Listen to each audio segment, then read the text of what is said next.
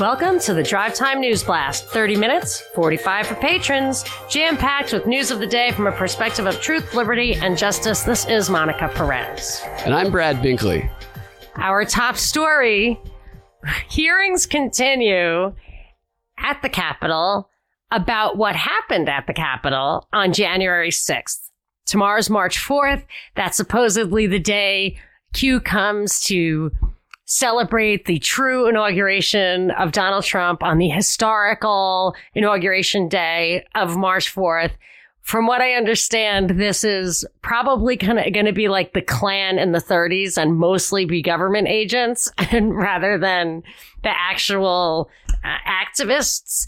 But there was some foreshadowing, of course, because the way you look at the way I look at these things is they're not real, right? I, have seen that. I it, there were no riots. They called them riots. There it was no chance that a bunch of militiamen show up for an insurrection without their guns. Like it's just not a true story. So if it's not a true story, then what is the story? Why are they doing this? They're doing this because they're saying we need to change our policy because of this story. But we know the story isn't true. So they want this policy for other reasons. So the FBI, head of the FBI, Wray, Christopher Wray, said, Oh, uh, we didn't really understand what the ideology was. The information, the reports that we got about online chatter were too vague. We couldn't find the actual people. We, if they're not organized. So our traditional methods of getting ahead of this kind of stuff failed. And the big push is we need to get ahead of it. To quote, the Bureau's challenge is in stopping politically motivated violence before it occurs. So that's pre-crime, that's suppression, that's censorship, that's surveillance for sure. And then he goes on to say, in a perfect world, they would have been able to take a longer time to figure out whether this information that they were getting, this chatter, was reliable, was specific, if they could actually act against these people in a perfect world, we would have the time to do it right. So the implication is what do you do then? Well, if you have to act fast, maybe you have to cast a broad net. My father used to have a t-shirt he accidentally wore to church one time, which said, kill them all, let God sort them out. he was so embarrassed. But, uh, and it was a, it had a skeleton, a skull with a, like a, a helmet, you know, a military helmet on it. And he didn't mean that. My father didn't really mean that, but that's what this guy is talking about. And I would say that what he's saying is, our historical position of justice is that, and my father used to say this too, better that 10 guilty men go free than that one innocent man goes to jail. That's how it is, that innocent until proven guilty. It's always, you cannot do that. So that is what they call a type one error. That means that you exclude people who should be in the group. So you let guilty people go, do not put them in jail because you don't want to risk including someone in the group who doesn't belong there. I think what this guy is saying is we have to go, we have to instead prefer type two errors, which is cast a broader net, catch people who don't deserve to be in that group just to make sure that no guilty people get out. So I see that fundamental legal principle under attack here. And then the, the only other thing that I thought was like pretty funny about this, uh, or a little ridiculous, is that he was saying that these are white supremacists. And I immediately caught in this article, it's like white supremacists. Like there was, it seemed to be no theme of that. I mean, none whatsoever on that day for that reason. Then Chuck Grassley comes in with the kind of counter dialectic saying, you can't forget the left extremists. And it was so weirdly juxtaposed in the Wall Street Journal that I thought, well, they're just saying they just want left and right to both be on board with what Michael Chertoff, the second Secretary of the Department of Homeland Security, said that Congress should pull lay down a, a, fundamental restructuring of our legal architecture. And you need both sides to want that. So you get the left afraid of white supremacists, domestic terrorists, and you get the right afraid of the Antifa and all that, which is, I think, why they're allowing both of those kind of villain groups to to kind of swap headlines back and forth. Yeah, the racial angle, they never really justify quite why this Capitol thing on January 6th was a racial thing. I guess Kamala Harris, the first black vice president, or that they just call anything that they can associate with Trump or QAnon racist. But actually, when you look at the pictures, it's a diverse crowd. I mean, yeah, there's a lot of like older white guys, but there's also huge, very prominent people like anti-communist Chinese, the way you get a lot Mhm. of anti-communist Cubans as Republicans. And when we were in Atlanta, we got tons of calls from people. I don't know if they were Democrats or Republicans, but they were African Americans who liked Trump and would would call me out. They're like, "Now you don't think Trump is racist, do you?" I'm like, "I definitely not. I think he's an actor." But Yeah. I mean, so I don't see it. I didn't see it, and it's crap. But that's why I think it was just a setup for Grassley to say, "Yes, that's a problem," but the left extremists as well. It's also part of this idea of implanting in the viewer's mind the idea that something bad and racial happened before anything actually happened so that if something does break out, even if it's small and not at all what they say it is, they can say, see, we told you the thing we said would happen happened. This, that's what they did for January 6th. And as a result, they are also building even more infrastructure and increasing manpower to ensure the protection of Congress and the public and the police officers, to which I'm sure the police officers in Portland would be like, hey guys, what about us? well, speaking of the police officers, I heard on the news today, apropos of nothing, that the Capitol Police will not be permitted to take any vacation days this week. And I just thought, oh my gosh, they're setting us up for like this mental mental health issue with the police. Boy, I wonder, did we figure out where that was going? Did we crack the code on why police mental health was the going to be the theme? We talked about it a lot. It's a way to disarm police officers and for and take away their rights for indefinitely. That is true. That is true. And they do want to swap out the social worker for the police. And anyway, well, I, I should go back and listen to our shows from last week because I feel like we really got really dug into that. Yeah. But speaking of the foreshadowing, kind of Yeah. putting it in your mind, that's coming to your town, ain't it? It's a similar thing going on with the NBA All Star game. We've talked about some other aspects of this earlier this week. The police agencies in Atlanta, including the Fulton County prosecutor, Fani Willis, have all made statements telling people who are coming to participate in the festivities of the All Star game in Atlanta don't start trouble here. One of the quotes from Fani Willis, the district attorney in Fulton, is if you come to the Atlanta uh, to Atlanta for the All Star weekend and commit an act of violence, please plan to stay at 901 Rice Street. You will get a free ride and free. You, you'll get to stay there. It's Why? the, yeah, it's, there, it's antagonistic. Yeah, why would Yeah. you ever say that? Like when they have the Super Bowl, do people get up and say, "Hey, man, no drunken tailgating"? They don't say it. Right. They don't say that. And here's here's the thing It's here. They're gonna uncool. It is. And they're going to have police officers manning the streets. So there's going to be cops everywhere because they want to make sure nobody comes here to commit crime. They're going to have a zero tolerance policy for crime, which makes you think, isn't that always how crime is supposed to be treated? don't really like. So is it a lot of crack, a little crack? Whatever. It's fine. It's It's, just, fine. it's, a, worry. it's a part, partly tolerant murder atmosphere. But here's what's going on with the game. We talked earlier this week about the voter suppression propaganda machine that LeBron James is bringing that they're going to be promoting, calling out the Georgia legislation about the voting laws and how they're only going to be letting in students from the HBCU college, the historically black colleges and universities in Atlanta, where Stacey Abrams and others went. A lot of activists come out of Spelman and Morehouse. Like this is a prominent place Hey, to cultivate activists. Vernon Jordan, who died today, I think he might have gone to. I oh, think wait, that he Howard. did. He's from Atlanta, or he he certainly was prominent in Atlanta. Uh, he went to one of those schools. So just a little shout out to that that hardcore deep stater. Yeah.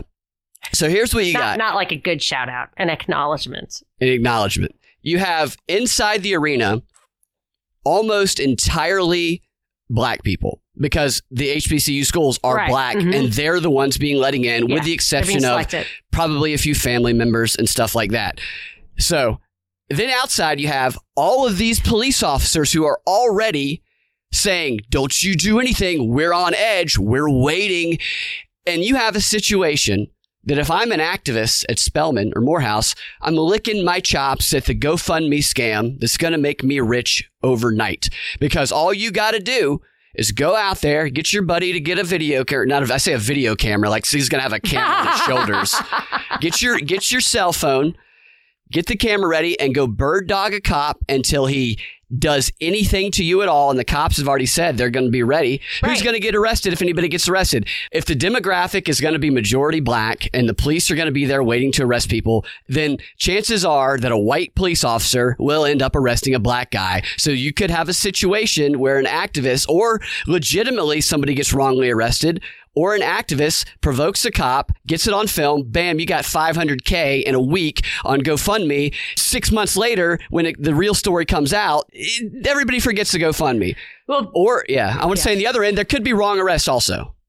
Plus, they're, yeah, that's right. Plus, they're saying right up front, we're cracking heads. We're not de escalating, we're yeah, cracking heads. Totally. So they're playing right into it, and the cops are being told that, right? So that's going to also play into the theme of these cops just, they're out of control. Obviously, now you've got a specific thing, but just generally yeah. that atmosphere. And you're going to have imagery. They're probably going to be lining the streets in riot gear, unlike the Capitol, the, the, what they saw coming on January 6th in the Capitol. And because because the the they knew it was just white right. people. They were totally taking That's selfies with them. Great point right there. I fear that another George Floyd like incident could this could be set up for something like that to happen. I hope not. Yeah, and it's a very racist theme. And I know that the people who are at the top are of a diverse backgrounds, but yeah. blue trumps black. So right. they can they can say it because they're in those positions, but it's still a setup. And I just I see that all over the place. I'm seeing it more and more like it's almost like the really loud the the really like orchestrated activists about racial justice kind of like I was saying yesterday about like taking down the Jeep Cherokee is not a pro American Indian thing to do or Native American yeah. thing to do. And, and this stuff like that surface racism, you know, outcry really doesn't focus on the real stuff, which is do you, do you need, really need Klaus Schwab to make all of Africa a big giant coding center? right. Yeah. You know, like that's not really, that's probably where the real trouble is. But yeah. there's just always this like these contradictions and half the stuff sounds racist to me anyway. And in that same theme, a city in Illinois, Evanston, Illinois, has become the first city in the country to fund reparations in an effort to compensate black Americans for the loss of generational wealth due to inequality and systemic, systemically racist policies. And the city is going to distribute 10 million in tax dollars to this cause over the next decade with $25,000 payments going to eligible residents beginning this spring. And the program is going to be funded by a 3% tax on the newly legal recreational marijuana sales. Imagine that. Okay.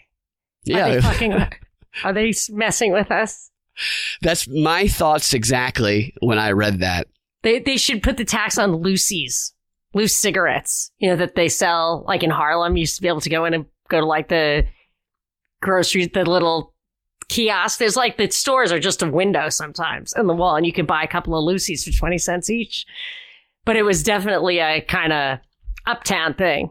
So, so their idea, so nobody's going to notice that it's, I mean, is it supposed, is it supposed to be a little dig like you're going to pay for yourself kind of thing? I mean, it sounds That's what it sounds like up. to me.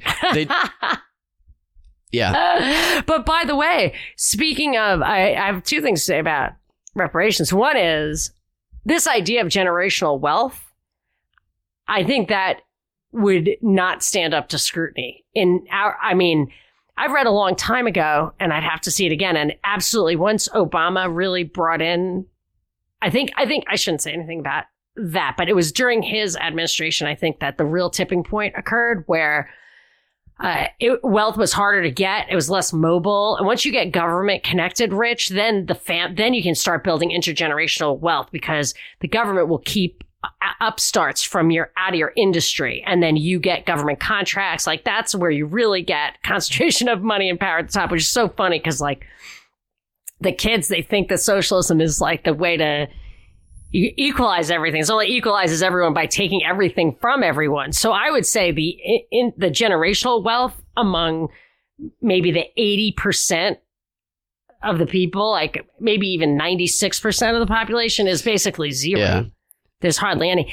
And I absolutely have to please put in the show notes when we had that WSB show that had nothing to do with reparations. It was a three hour show. Chick calls 15 minutes in just re- liberal, young black woman, clearly liberal, just ranting. I have to get this off my chest. They're talking about reparations. That would be the worst thing. I can't imagine. You think that people uh, treat us bad now? They would really resent us. That's what it's for. It's yeah. just to, and I mean, for three hours straight. Yeah. All we got was calls from black people in Atlanta against reparations to the point where we were accused of setting that up. And trust me, it was my worst nightmare because I had yeah. not thought about reparations. I had nothing. I was like, whatever, just let it all out. I don't know. yeah. We were accused of hiring fake black people to call into the show, which is the most ridiculous. By, probably by thing. a fake black person. Yeah, I think so. Because it was and, YouTube with an avatar of, of, the of a chick who looked like the person sounded right. who called, but not I doubt it was. The callers are right. Who's going to get these twenty this twenty five thousand dollars? Who gets selected? These people are going to be resented not only by by everybody, the people who didn't get it, and the people who are paying for it through the taxes. And I've heard that it would include African immigrants. Interesting. I mean that it's really about race. I mean, I, am not saying the Illinois thing would include African, but part of the thing, it, it's, you know, it really starts to break down along like logic lines. I mean, it's a little, it's a little crazy. I, I don't know. I mean, hey man, I'm for total freedom. So I'm an individualist. You're not getting any, any of that, any kind of discrimination or privilege out of me. Oh, these people, they're crazy. They're just exploiting. They're just exploiting. Of course, yeah. They, they are exploiting. But I did see, I will say this, we were talking about coming to America. Yeah. So there's a new one? Is that the story? Yeah, coming to the America, coming to America too. Coming to and, America too. I'm sure they completely messed it up because I love that movie. Every time it's on, I watch it. It's free right now. I was watching. I love Eddie Murphy. I love him personally. I love his well, everything about him. We'll see how I, your opinion is after I tell oh, you about. Really? Oh, that's going to bum me out. And I love that movie. And I actually noticed in the movie, I was like, okay, so this is a movie that has, I noticed this and I know I, I, you told me about what you were thinking, but I noticed this already was that it was basically an all black cast about different cultures, different people, different walks of life. And, and it, but it had nothing, it, it wasn't about being black. It was a great movie. And I celebrated the fact that it was an in-depth and totally humorous, but you know, a nuanced, I shouldn't say in-depth, yeah. a nuanced exploration of different cultures and they were black right. cultures and it was fun and it had it was had nothing it was nothing but a sincere comedy in my opinion and i well, loved it. It was a very was a, sweet story. There was a headline trending about coming to america 2 from the la times and the headline says the sad reason why louie anderson was cast in coming to america. That's an interesting headline. You read that and you go what what could be sad about a person getting cast in a movie role that helped their career financially and helped them continue to grow their career, a budding comic. And then I read the article and the article was about how Eddie Murphy and Arsenio Hall have been, they've been going around touring, promoting the movie. They appeared on Jimmy Kimmel's show. Oh, are they in week. the second one? Yeah. Is it about them? Yeah. It's not a remake? No, it's it's it's it's a oh, continuation. I thought it was a remake, and I thought they're just going to ruin it. Yeah, well, let me. They have ruined it by this oh, story. Oh, now I'm bummed. So during the interview, they're asked by Kimmel about Louie Anderson's involvement in the story, in the in the movie, which is weird. it's a weird question to say. Well, he had a did- very minor role. How did this guy who played this like three or four line part yeah, he was a burger flipper, get yeah aspiring to work the register, if I recall correctly. at or McDowell's opposite. or whatever? yeah. How did he? uh, Tell us about how he got a part in this movie. That's one of the strangest questions you're going to ask the stars of movies about somebody playing a minor role in a movie. And Louie Anderson does appear in the second one as well. And the answer to the movie, to this obvious setup question, is that Murphy and Hall said that the the reason why he was cast in it is because Paramount forced them to cast a white person. They said this was a black movie. It was the 80s, and Paramount Someone- was like, who is there an actual quote in quotation marks? it says Who says it? this is Arsenio Hall. He says the whole cast is black. Okay, this is the 80s. Hall. I want to Yeah. hear from Eddie Murphy. Eddie Murphy also commented on it. Eddie Okay, Murphy said the same it. stuff. Yeah. Yeah. Arsenio Hall said we have we had Arsenio Hall said Paramount was like we have to have a white person. There has to be a white person in this movie. And Murphy added, so it was like who's the funniest white guy around? And Louie, we knew him, so we was cool with him. So that's how Louie got in the movie. So Well, I'll it's like you, affirmative it is- action. It is quite possible that you would like I've noticed this and it's kind of a fine line, but like I said, well it's it's not it was just a good movie that was good for everybody. And so what? It was all black people, who cares? Like it didn't alienate me, but maybe there is a, a subconscious thing where it alienates people if they can't find someone of their race. I don't know. Well, here's the thing. Nobody was thinking about that. There's not a person on the planet who's thinking? watching who's watching Coming to America going, I still can't believe the original Coming to America cast that one white person and this but then you bring this article Oh, that's, but- that's framed as the sad reason why they put Louie Anderson Well, in the movie they- is because they injected a white person into this black movie. the pro- if they needed one white person, they actually had scripted a Jewish guy in the barbershop, but Eddie Murphy put on whiteface and played the Jewish guy. So they had a role. They if Oh. they really wanted it. They needed more of that. This artificial injecting race into things where it would not even be present in the mind of any of the viewers is getting absurd. Nobody's thinking about the racial element of, of Yeah, white nobody people. would think about that. Like- and I mean, they probably do that. I would. So they do that overtly, like in Sesame Street and stuff. I remember Sesame Street. Yeah, I could never relate to as a poor kid in the suburbs because they were city kids, so they could go to the. They could. They had a block. They could sit on the block. People would walk by. They could go to the park. As a suburban kid, I had nothing. I would like literally dig in the dirt with a spoon. That's what I did. And I just couldn't relate at all. Like I was jealous of the kids who lived like on Sesame Street, even though they were supposed to kind of be poor kids, I think. So they oh they actually talk about that a lot with like Mulan, like the Disney movies. They talk about how great it is to see somebody on the screen who you can relate to. There it's there's obviously an element of that in in getting the, your message across or in getting an audience going. I mean, why did they want a white person? Because they're racist or because they thought it would get I them a much broader No, audience? I don't even believe the story they're telling. Yes, I believe they cast him because if you go to a McDonald's or somewhere that is in a community that is predominantly black, you're going to find one or two white guys working there. It's a more true representation of reality. And I have personally been cast as the lone white person in multiple predominantly black productions. I was in yeah, a Tyler might look I was the funny if there's like no one because my co- I have cousins who stayed in the city. We moved out of Brooklyn, but I have cousins who stayed in the city. And the only thing is that Louie Anderson did not have like an inner city accent, but my cousins really like some of them had to go on addiction school to get rid of the accent. yeah, yeah. So they're there. I mean, it it is like it is a diverse. It is. You know, there want- there, there are yeah. minorities everywhere. These artificial race tension and division stories that they're putting in the news. It's Yeah. Well, I wish they would stop because I don't think like that. Like, I can bring you lots of. Uh, I can give you an analysis of the difference between type one and type two errors. I can tell you the propaganda that I think is complete BS, but I don't think about sociology. I don't think about society. I don't think about race. You know what I mean? I don't even think about psychology. Like, I'm just like, I think you're supposed to get up and work and then make food and like take a shower and go to sleep. Like I have no have no insights whatsoever into I mean, maybe there's something wrong with me. I mean, I, I'm three dimensional. I don't know if I'm four dimensional. I just, I don't know. So it, it's totally out of my league.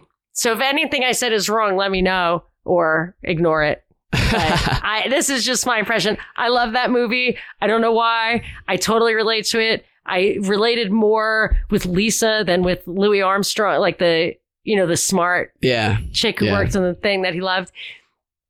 That's it. I did not relate to Patrice. She's a little slutty, but whatever. They're just taking the things we love about culture and using it to tear us apart. Yeah, but I always liked Eddie Murphy. No, but maybe it's a true story. I do. I like Eddie I'm Murphy. not do like disliking him Murphy. for that. If he said something stupid like "take your vax," like Dolly Parton, did you hear that? I saw that. I'm not going to give her any. Uh, I, Any I think that she probably is. She. I think she thinks she's doing the right thing. Yeah, but she called um, people who don't get a vaccine cowards, and she wrote a little poem about it. I, I did hear the song. I did hear it. I know you're in love with Dolly Parton, and I don't want to take that away from you. And I'm in love with Eddie Murphy, so don't take that away from me. I like Eddie Murphy and Arsenio Hall. I just don't like this artificial. I felt bad for Arsenio because Eddie Murphy used to like not fall for the PC stuff at all. Yeah. And Arsenio Hall was his buddy. And Eddie Murphy, I think he was, I actually think he was shut out of movies for a long time because of that. And he could take it because he had made a lot of money. But Arsenio Hall, I think, also got shut down during that time. yeah. did, And I think. sincerely doubt he could take it. You know, he won The Apprentice. Oh, all right. So he made a comeback. So I don't have an opinion about Arsenio Hall except for that I like Eddie Murphy and Charlie Murphy. Yeah, I do too. I just don't like the story. Wait, did we just completely shoot off out of? Is there, I, I'm a little. You know what? Without Trump, the fun stuff isn't in the headlines. You know, the big stuff isn't where the fun stuff is. So I need a little break. I can't just talk about Biden all the time. But I will tell you this: I I, I have to. What we must do in the last story of the free 30 is we have to talk about uh, bombing Syria, about the Iraq attacks. I know that I have some, you know, I have an opinion. I have stuff to read of what he said and why it's complete BS. I know you're cracking the code on it for sure. So let's do a little back and forth on that. Then in the patron 15, I think it's funny that I'm going to say that you're, that this is a trend you like. Hashtag give white men a chance. I'm going to let you explain that in the patron 15. And, uh, I'm going to tell you about how LA unified students will be trained to report to the authorities daily. They will be required to do it. Many people showed me, sent me the super creepy video. I will tell you all about that in the patron 15. All right. And of course, a big thanks to the sponsor of today's show. We have a new sponsor and it's, it's, I'm highly complimented that he is sponsoring our show. It is someone I, I, uh, he goes by the nom de plume, the pen name Etienne de Boissy squared. I always thought it was called Boetie squared, but Etienne de la Boetie. I think he did the whole thing about the consent of the governed, the original Etienne de la Boetie. Uh, where no matter how tyrannical a government is, they require the consent of the governed. They just cannot control everyone physically. Maybe it's different now, but so this is Etienne de la Boetie. He wrote a book called Government, the biggest scam in history. And it's almost, it's almost like a, a it's not a cartoonish, but it has a lot of pictures and it's like a coffee table book. And what it is, is it's really clever. It is designed for visual learners and it just goes through how government schools indoctrinate like boy scouts the military false flags. It's really really a cool book and it's totally accessible. I'm going to read to you what he said. It's basically he's he's sponsoring the show but it's really getting a shout out. He said uh, I would uh, I would like to tell people about an interview I just did with James Corbett. Yeah, so Adam, the agorist from Deborah Gets Red Pilled, he knows this guy and he was telling me about him. So I had DM'd him and said, I want you on the show. But I guess he's been super busy because then I just heard him on Truthzilla yesterday. This great interview with Corbett dropped. It was on the top of, uh, it was the top story on the Corbett report.com. The name of it, if you want to find it on Corbett, is How to Present Info for Visual Learners Solutions Watch. So Corbett does solutions. So this is designed to take someone who has never been exposed to kind of the whole scam that government is he said he just wants to take people basically from zero to 60 in the shortest time possible. And this book really does it. So it's specifically designed to wake up friends and relatives. And, and I, and I get it. I get it. Like I was looking at it and I, there's stuff in there I didn't know but you can't deny it. Like on every page, it's just in your face. Like you can't deny it. I almost feel like everyone should just kind of have it on their coffee table. So that when somebody comes in, although we don't interact with people anymore. But actually, a lot of the book has, you can see where the hot links would be if you go to the website or download it. The website is government-scam.com. And it's very interesting. I'll get more details from you, but he's involved in this Etienne, I will call him, the Liberty, Pro- uh, the the Free State Project in New Hampshire. He's got all sorts of resources. I'm sure this is why Corbett thinks it's a solutions watch thing. It's got all sorts of resources, dates of when events are and the big festivals. It's a really fantastic resource. I really cannot uh, recommend it enough. And visual is great when you can. I knew you would like it. yeah. I knew you would like. You'll love it. I'll send you one. And it's just one. Let me just show you the back page. The back page. Can you see? It is all these examples from media. You see what it is? Yeah. Yeah, I do. The halos It's- over the yeah. Yeah, it's it's like he's got uh, maybe a couple dozen pictures of like Bill Clinton, Hillary Clinton, Barack Obama, Donald Trump, George Bush, all pictures from the news where there's a halo over the Yeah, head. that's, just that's like called a- transference propaganda technique right there. Oh, and he has another thing in there about he he, he highlights Michael Bay movies specifically, but and like the movie The Martian with um, Matt Damon, where he says there's this anchoring scene. I'm sure you know what that means. So like when when he finally takes off from Mars, he gets his you know whatever rocket. He said they immediately cut away, and they do this all the time. I guess with the Transformer movies, that they immediately cut away to the American flag. hmm So they get you where your emotions are welling up in your heart with Yeah. joy. And then they just, just zing that impression right into your brain. I mean, the book is good. Yeah. And I highly recommend check out the resources. Uh, I really like it. And I, we are going to have him on Etienne. We're going to have him on our show at the end of the month. So people can hear from us, but he highly recommends, and I think he's right, the Corbett Report video and audio called uh, How to Present Info for Visual Learners. So hats up to him. Thank you very much for your yeah. sponsorship. And I wanted to also uh, tell people that we we I had an insight into like why we do this show, and I always like joke around. You want to like tell your mother in law what's what over dinner, but I realize that it's really not about that. It's about because I think it's very tempting to just unplug from the news completely, and I don't blame people who do that. But if you have kids in school or you you just you know out in the world, you have to kind of know what's going on, or you don't have an answer for things. You're going to be caught unawares. You're not going to be able to like counter educate the kids the way the um, agorists or counter economics. Like think of this as counter education, and we give a lot of free materials. So a lot of people don't need the extra content from Patreon, but I would encourage people. Uh, if you want to keep the free stuff going, go ahead and join Patreon. We have a $7 Truth Sponge level. It's all of our content other than what's on Rokfin and lots of other stuff, the community. Even if you don't have time for all the content, it's a great way to show your support and keep the free stuff going. And we want to be able to share it with people. We, we cut down on the uh, cussing so people could share it at church. You could also share it with teens now. So the free stuff is all clean except for the occasional mishap on my part. But I just highly recommend if you would show your support to us and to our sponsors. And on that note, now on to the last story of the free 30.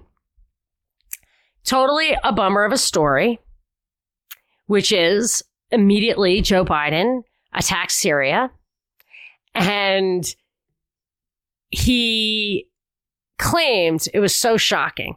He claimed that uh, everything about what he said just made me insane. He was accused of not following the War Authorization Act, which has something to do with like notifying Congress. No way. Congress has to authorize this stuff. Congress is responsible for authorizing war and for calling the president into actual service as the commander in chief. He's not the commander in chief until the Congress calls him in. You can't drop bombs unless Congress has authorized it. What if, but what if you're a Democrat? Well, yeah, because Trump, they would not feel was authorized to do this, but I don't know. Well, Democrat, that's the war party now. So, so he says the United States took this action pursuant to the, their, our inherent right of self-defense. He bombed Syria, Syria, mind you, and claims it was self-defense. Been keeping me up at night, Syria. Article 51 of the UN Charter. He thinks his authority comes from the UN Charter. Yeah. Is he? I mean, again, mm. I wonder if they're effing with us. I, I'm telling you, this talk with deferring to the UN for everything wouldn't surprise me if the UN Yeah. was joined or the UN joined us in in taking out our domestic terrorist.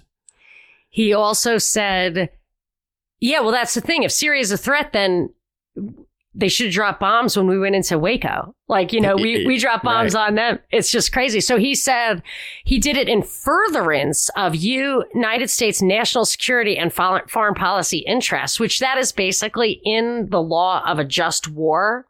So there's like a Christian concept of law of a just war. It actually says you can, that is not a just war. It's not valid. And when Republicans did it, I was considered quibbling. Now Republicans will will totally agree with me. That's what pisses me off. And he also says it's pursuant to his constitutional authority to conduct U.S. U.S. foreign relations and as commander in chief. But he's not commander in chief unless Congress tells him to be. So that was messed up. And of course, what happened was today now, so that he, he supposedly bombs, bombed an Iranian controlled facility in Syria. Uh, because Iran did something in Iraq, supposedly, such crap. And then today, supposedly, uh, Iran did something else in Iraq. I don't believe any of this stuff. So, so it supposedly killed somebody by scaring him to death because the fatality was a heart attack. Straight Really? out of straight out of the insurrection, the alleged insurrection. And the only thing, the last thing I'll say about it is this uh, when you destabilize so this is what was the whole problem with quote american exceptionalism. It wasn't american extraordinariness. It was american exceptionalism exception to the rules of sovereignty. When you start messing with people because it's like the etienne la Boetie thing you can't you you need the consent of the governed. And and that's true internationally as well so if the governed in other countries, if other countries feel that you're not governing yourself, they, that changes the rules. It creates instability. And that's why they're going to start popping off at you. So I think that's what happened. Yeah, I think that the narrative on this stuff, I've got a I got a hint of where it's going on CBS today or ABC, one of those two. And it's going to be this. Biden is bombing all these countries because of Trump. It's Trump's fault that Biden is bombing all these countries. And the reason it's Trump's fault is because Trump pulled some of the troops out of these areas. And because he pulled the troops out, we no longer have any influence on the ground where we would normally take care of these problems. So therefore, because of Trump, Biden has no choice Had but to bomb all these countries. That's going to be the narrative. They used to say that stuff about Obama too. Like we had, you know, if we were, we wouldn't still be fighting in Afghanistan if Obama had yada yada. Yeah. Come on, people, read your Bible. Not okay. Yeah. Not okay. But you know what is okay? The great patrons who have been supporting us. I want to give a shout out to Brian Reichert, TB, and Etienne de la Boetie squared. So I gave a big shout out to him in the free 30, but if you're a patron, you didn't hear it. He is, um, did a great book called Government, the Biggest Scam in History. And he, and you can find that at government-scam.com. And also you can see his fantastic interview with James Corbett under the corbettreport.com. It's called How to Teach people who are visual learners. I believe that is how it is titled. Um, and you can find the book and all the resources. It's great. We're going to talk to him actually on the air later in the month. So keep aware of that. I did want to say that Reichert gave us a shout out right out of the gate and it was simply laissez faire, which means hands off. So hat tip to you for being short winded because I certainly need a little bit of that today. I'm a little long winded today. And I think it's pretty funny that Binkley, you and I are both wearing our True Hemp Science shirts without without calling each other first to see what we were wearing today. It's like mine. Yeah, it's a great shirt. it's, it's comfortable. So it's cool looking. I love that shirt. you guys can find your drive time news blast every weekday afternoon at thepropreport.com or your favorite podcasting platform with the Propaganda Report podcast feed.